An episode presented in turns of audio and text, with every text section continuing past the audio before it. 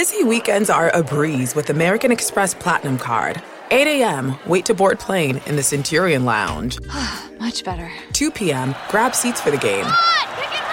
6 p.m., book an exclusive reservation with Resy Global Dining Access. Right this way. Because the American Express Platinum Card offers access to the Centurion Lounge, must see live events, and exclusive reservations at renowned restaurants. See how to elevate your experiences at AmericanExpress.com slash with Amex. Don't live life without it. Terms apply. You're getting the most out of being at a game with American Express. The card member entrance, the lounge, and now tip off. See how to elevate your live sports experience at AmericanExpress.com slash with Amex. Don't live life without it. Eligible American Express card required. Benefits vary by card and by venue. Terms apply.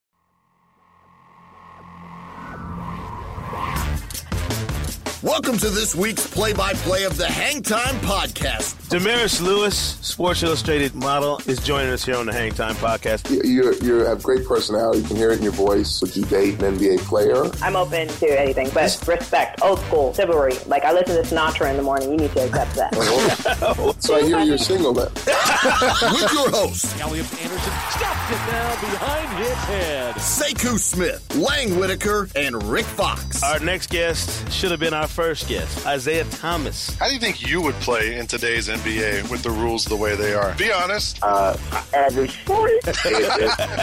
we will win a lot. and it's, it's our main man, Broderick Turner from the Los Angeles Times. Hey, too, can I say this first? you know you When can. I started covering the Lakers, when Rick Fox played, I had hair. They wore me out. Now it's time for the tip-off. All right, fellas. Miami Vice style NBA Finals. Sekou Smith here on the Hang Time Podcast. Lang Whitaker, where are you? You're supposed to be here. This thing I'll is supposed to be live be- on the beach. What's going on? I'll be there in about 12 hours. or less. Rick Fox nowhere to be heard from or found. I mean, he probably he probably took the wrong flight and went to the Bahamas. I think Rick's out there uh, kicking the Pacers off his lawn once and for all.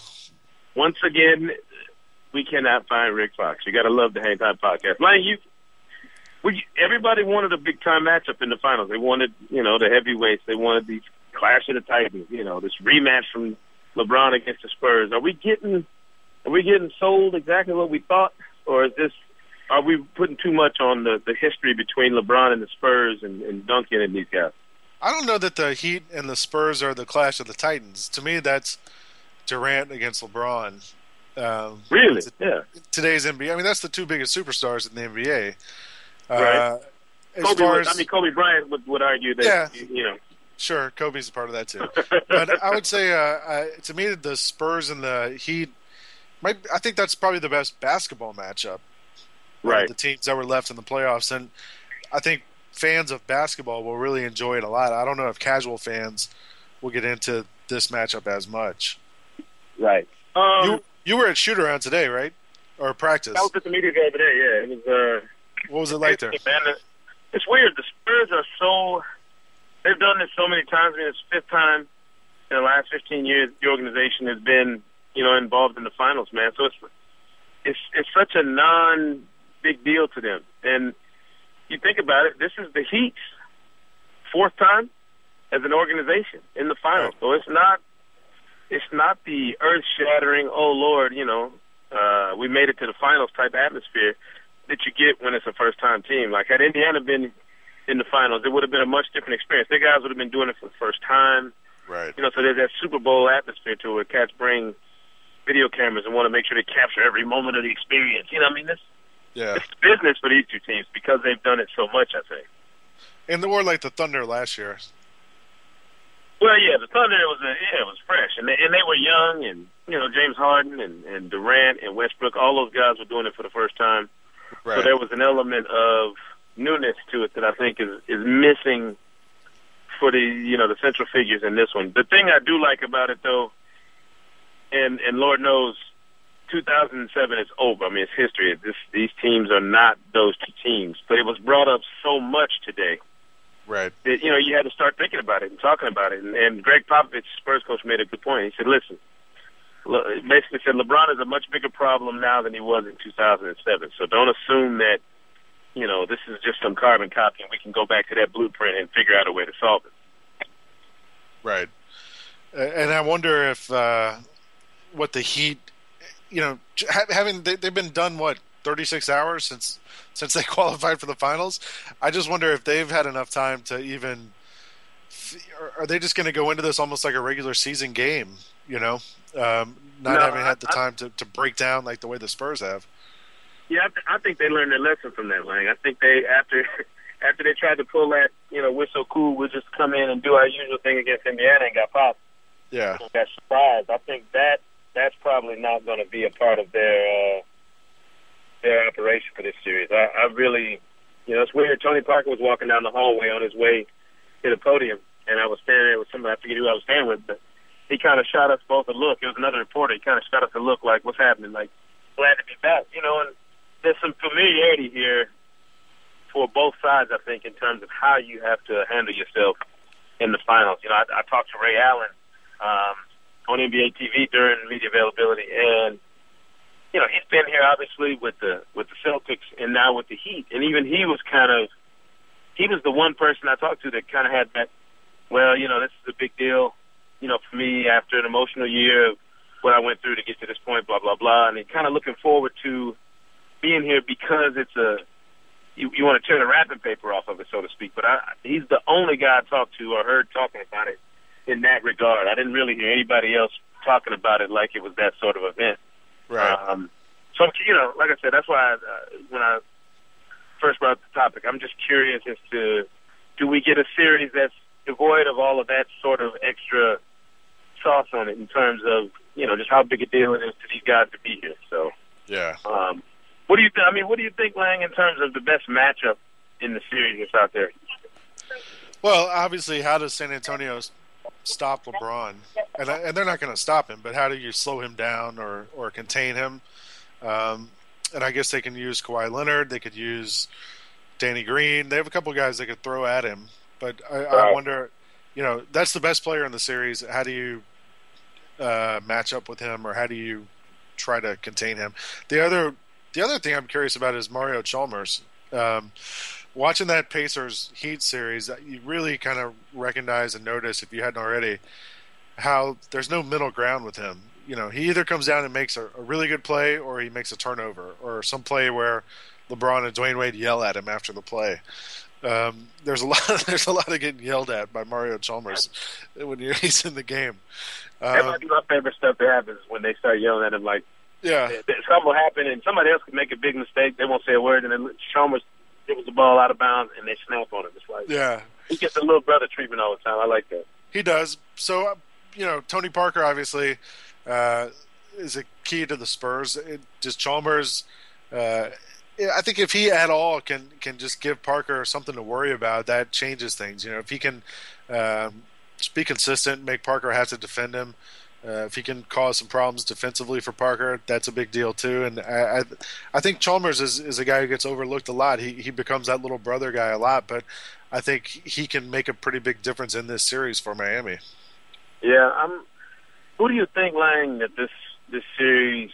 You know, we talk legacies. I wrote about D Wade's legacy before Game Seven of the East Conference Finals. Just said, you know, he had a lot riding on whether or not he could bounce back and have a big time performance in Game Right. Seven.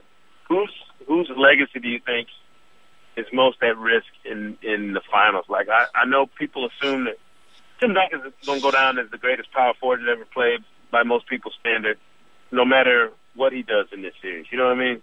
Yeah. Um, whose whose legacy do you think has more riding on their performance and the outcome of this finals between the Heat and the Spurs? Which which player maybe, or which you know the dynasty the Spurs? I mean, where do you think the the biggest onus lies in terms of how to how this thing plays out? I think if the Spurs win, it's kind of a cherry on top of, of this dynasty. You know, I mean, you know, it's not going to go too much longer. Duncan doesn't have much left in the tank. You know, maybe a couple of years, but uh, if the Spurs win, people say, well, you know, we they are who we thought we. I can't, I can't even say it. People They are say, who we thought they were. yeah, people are going to say we they are who we thought they were, and, and then right. but if the Heat lose, that's two losses in the finals in the last three years, Right. uh, and and people are going to start, I think, to kind of question.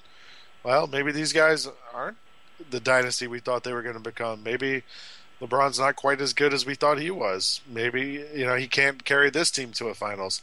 Uh, that'll be three losses in the finals for LeBron. Um, Yeah, so I, I hate to jump to crazy. I, that, to me, that seems like such an irrational conclusion. yeah, And I know it's the one we all come like people come to after the fact. After Dallas, remember he was never going to win one. Yep. You know, and and of course, then a year later, he's the greatest thing since you know the invention of the basketball. I mean, it's just, I have a hard time swinging from those emotional, right. you know, reactions to what is really a remark. I mean, win or lose. And I was talking about this with some of our boys, Sherrod Blakely, Mark Spears, Gary Washburn. We all had had a chance to sit down after Mediaville today, and uh, which you know we're looking up like who's got the record for the most finals appearances in their career. You know, you forget Bill Russell. Thirteen times he played for a championship Right. you know, um, and how hard it is to get a team to that level year after year after year. I mean, what LeBron has done, win or lose, to me, has been pretty, pretty damn remarkable. Just you Yeah. know, everywhere he's been, they they played at a champion. Well, the only two places he's been, rather, they played at a championship level. That's Right. over the course of a decade. Not not every not every guy's going to be able to leave his career with with that kind of track record. I, and I feel like we dang we almost take LeBron for granted. It's like those plays he made lying during each conference finals, the block on George Hill or the dunk, and you know he goes up and has to duck his head to keep from getting a concussion. We Right. we expect we expect him to do so much that we almost forget how unbelievably ridiculous it is for him to make the play at all Yeah. and I wonder if we're I wonder if we're squeezing LeBron, not giving him the space and respect that he deserves. Uh, You know what I mean?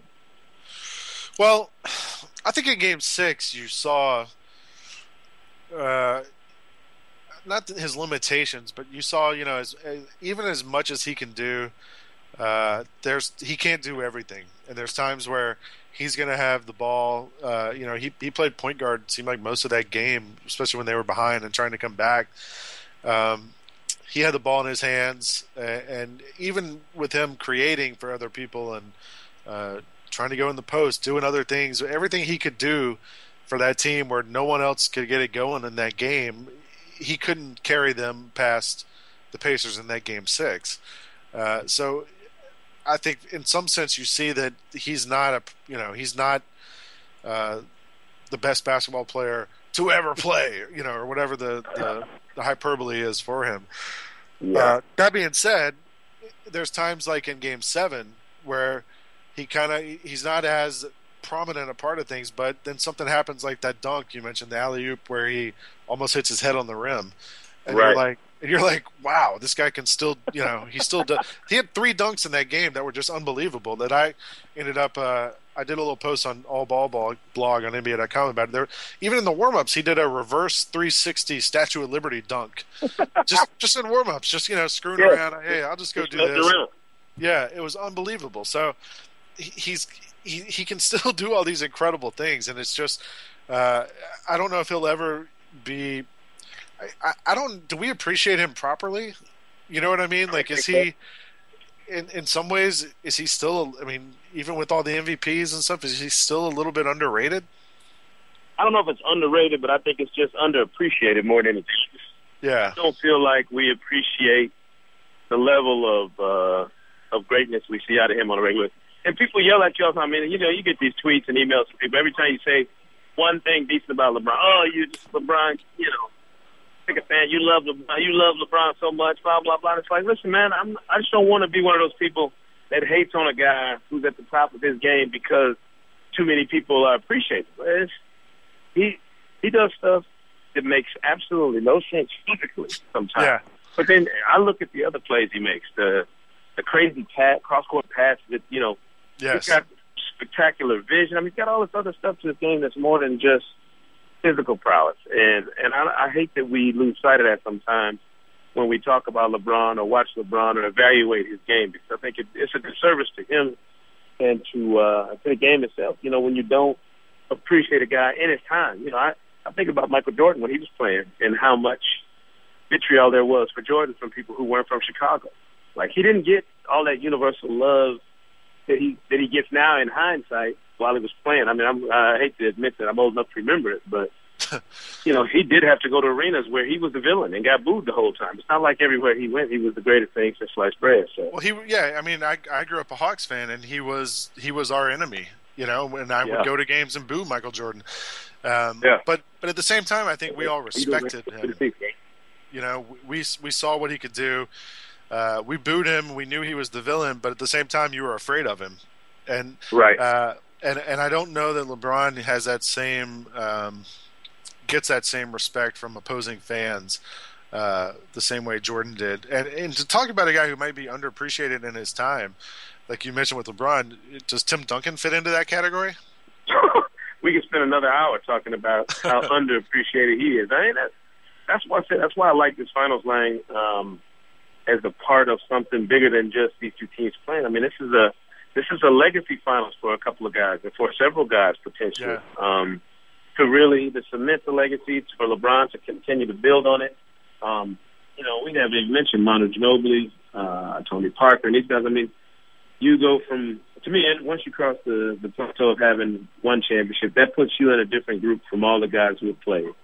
Once you get two, it puts you in that elite company of guys. You know, the more you get, the the the higher you go on the terms of in terms of importance to me in, in championships won um, on that list. It's hard to we were talking about that like who's the who's the guy that you can think of who didn't win a bunch of championships but still is considered one of the all time greats. And I was like, Wilt is one of the only guys I can think of, and Oscar Robertson, Yeah. guys who didn't win a ton of championships, who get universal acclaim as being all time great players. I'm talking top five, you know, all time great players. Everybody else in that group has in upwards of two, three, four championships. And that, you know, where do you draw the line? If LeBron's got one, you know, but he's still working on padding out his resume, where does he rank? Or is he going to be one of those guys like Wilt, who doesn't need five or six to be considered, you know, one of the cream of the crop top five players that ever played? I think as long as he keeps stacking up MVPs, um, Right. it might not matter. And you know, look, he's already won one, so he, he it's gonna he's gonna be he's gonna go down as one of the greatest to ever play. Um, He already is considered in that thing. I, I just winning those championships, winning more championships. I don't know how that affects his legacy that much, um, other than maybe um, you know they they say he's. I mean, it's not going to. People aren't going to say, "Well, he was a great team player," because he is a good team player. You know, he's the Right. best passer on like every team he's been on. Um, Right. He's won gold medals. I don't think it's going to change from that standpoint. Um, Right. If if anything, it's just going to, you know, we love to compare people to other people, and and that way you'll be able to say, well, look, Jordan won six titles, maybe LeBron won two or three or four um, by the time he's done. And, and but I don't. He's such a unique player that it's hard for me to to compare or contrast him with with other players of of his Right. generation because no one is that size with that speed with that ability really. Yeah. Well, look, we we could we're going to talk the finals to death, obviously, but come on, I'm going to throw a curveball at everybody on the Hang Time podcast this week and bring in somebody different who has a little different perspective, a little more analytical uh, analytical than uh, Lang or myself, and that's uh, NBA.com's John Schuhmann. Um, you know, welcome back. And and what are we missing when we analyze this finals and, and the matchups between the Heat and the Spurs that maybe that you that you've looked at in a different way than we have? I think from a num- numbers perspective, they're both pretty similar in that um, just sort of where they get their shots and how you know what they do offensively as far as shot locations and and even defensively. Um, I mean, you know by now that you know the most efficient shots are the shots at the rim and then shots from the corner, like corner threes. And both these teams, I mean, that's where they want to get their shots. You know, the Heat you know they have Wade and LeBron attacking the basket. Those guys are uh, you know uh, top you know top ten as far as basket you know baskets uh, in the restricted area. And then they have their shooters, guys like Battier, who led the league in corner threes, Ray Allen, who I think ranked ranked eighth. Um, and that's sort of the you know the the focus of their offense. And then you look at the Spurs though, and they defend those two areas really well. And then if you look on the other end of the floor, the Spurs, that's where they like to get their offense. They have Tony Parker, uh, obviously attacking the basket on the pick and roll, and then they have Splitter and Duncan rolling to the basket. All three of those guys had over 200 baskets in the restricted area this season, which is top 20 in the league. And then they have uh, Danny Green, who ranked second in corner threes uh, during the season, and and Kawhi Leonard, who, who who also ranked in the top 20. So it's like it's like well, first of all, you have to say you know these both teams have pretty smart coaches who know where you know where to shoot Right. the ball from. Yeah. And then, but both teams defend those areas really well. So I think it's a great, you know, it's a great matchup, and that you know which team can can be most effective at the basket and in the corners is going to really determine uh, who wins the series.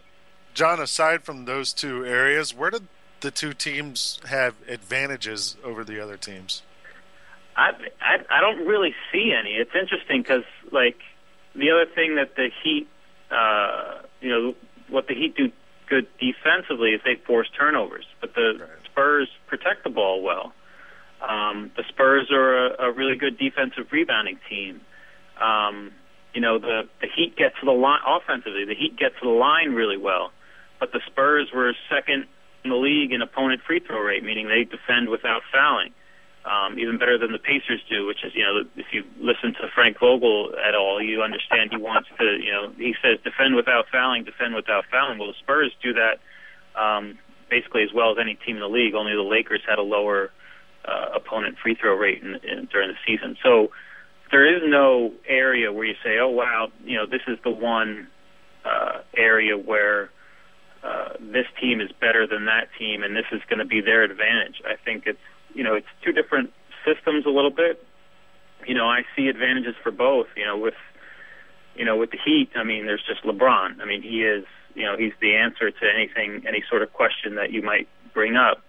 And then with the Spurs, I just think they have the offensive system that can really take advantage of how aggressively the Heat play defensively. You know, like the Heat like to to you know to attack the pick and roll. They like to double team, um, you know, hedge out hard with their big man who's defending the pick and roll.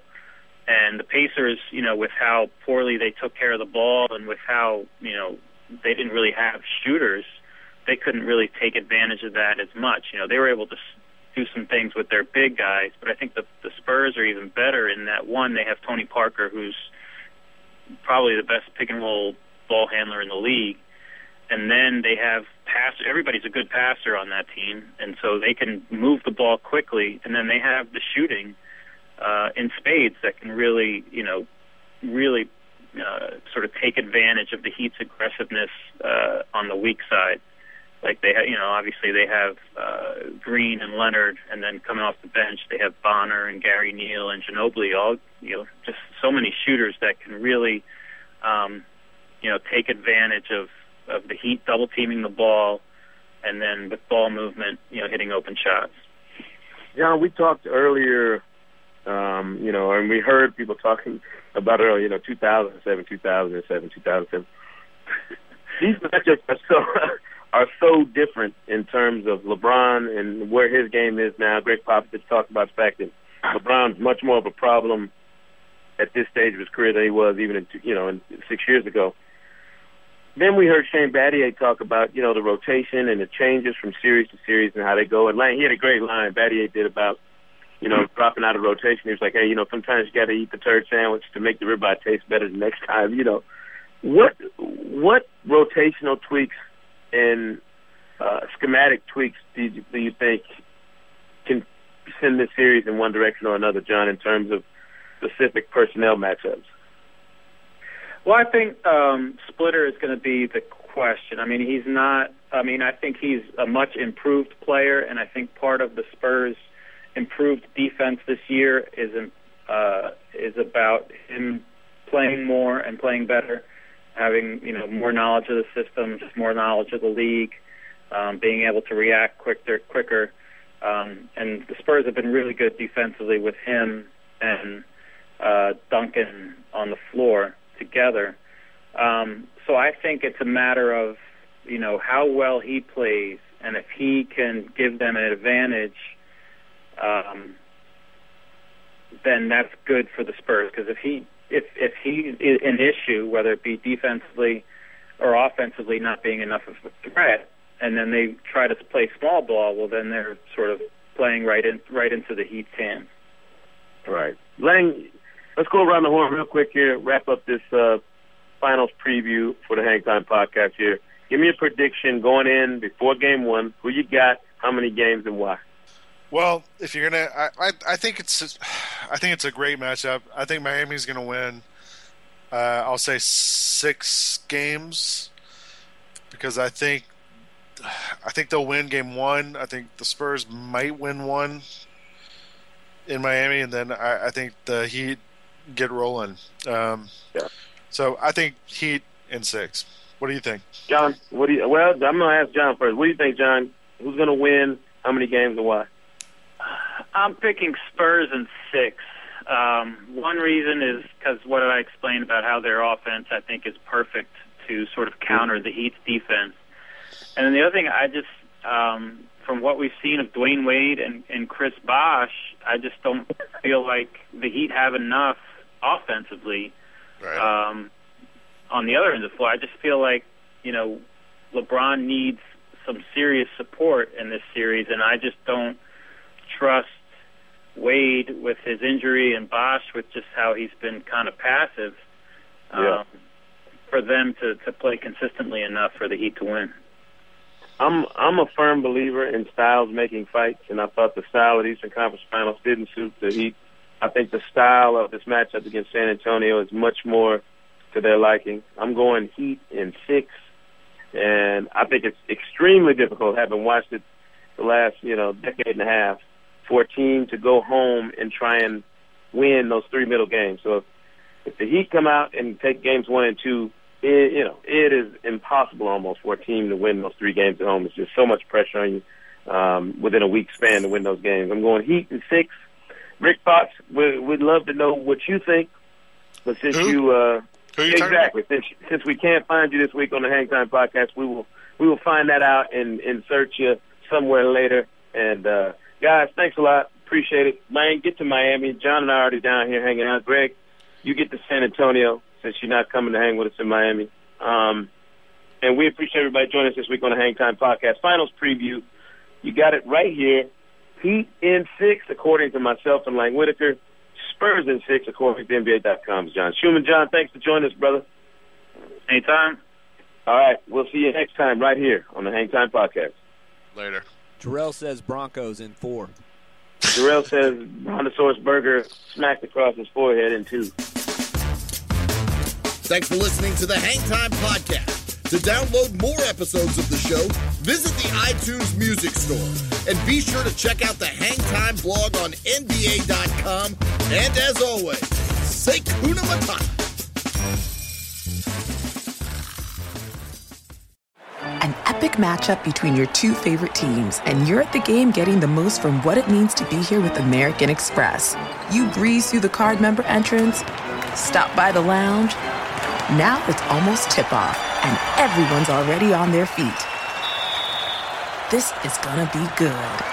See how to elevate your live sports experience at americanexpress.com slash with Amex. Don't live life without it. Eligible American Express card required. Benefits vary by card and by venue. Terms apply. When you're an American Express Platinum card member, don't be surprised if you say things like, Chef, what course are we on? I've, I've lost count. or, Shoot that, shoot that! and even, Checkout's not until 4, so.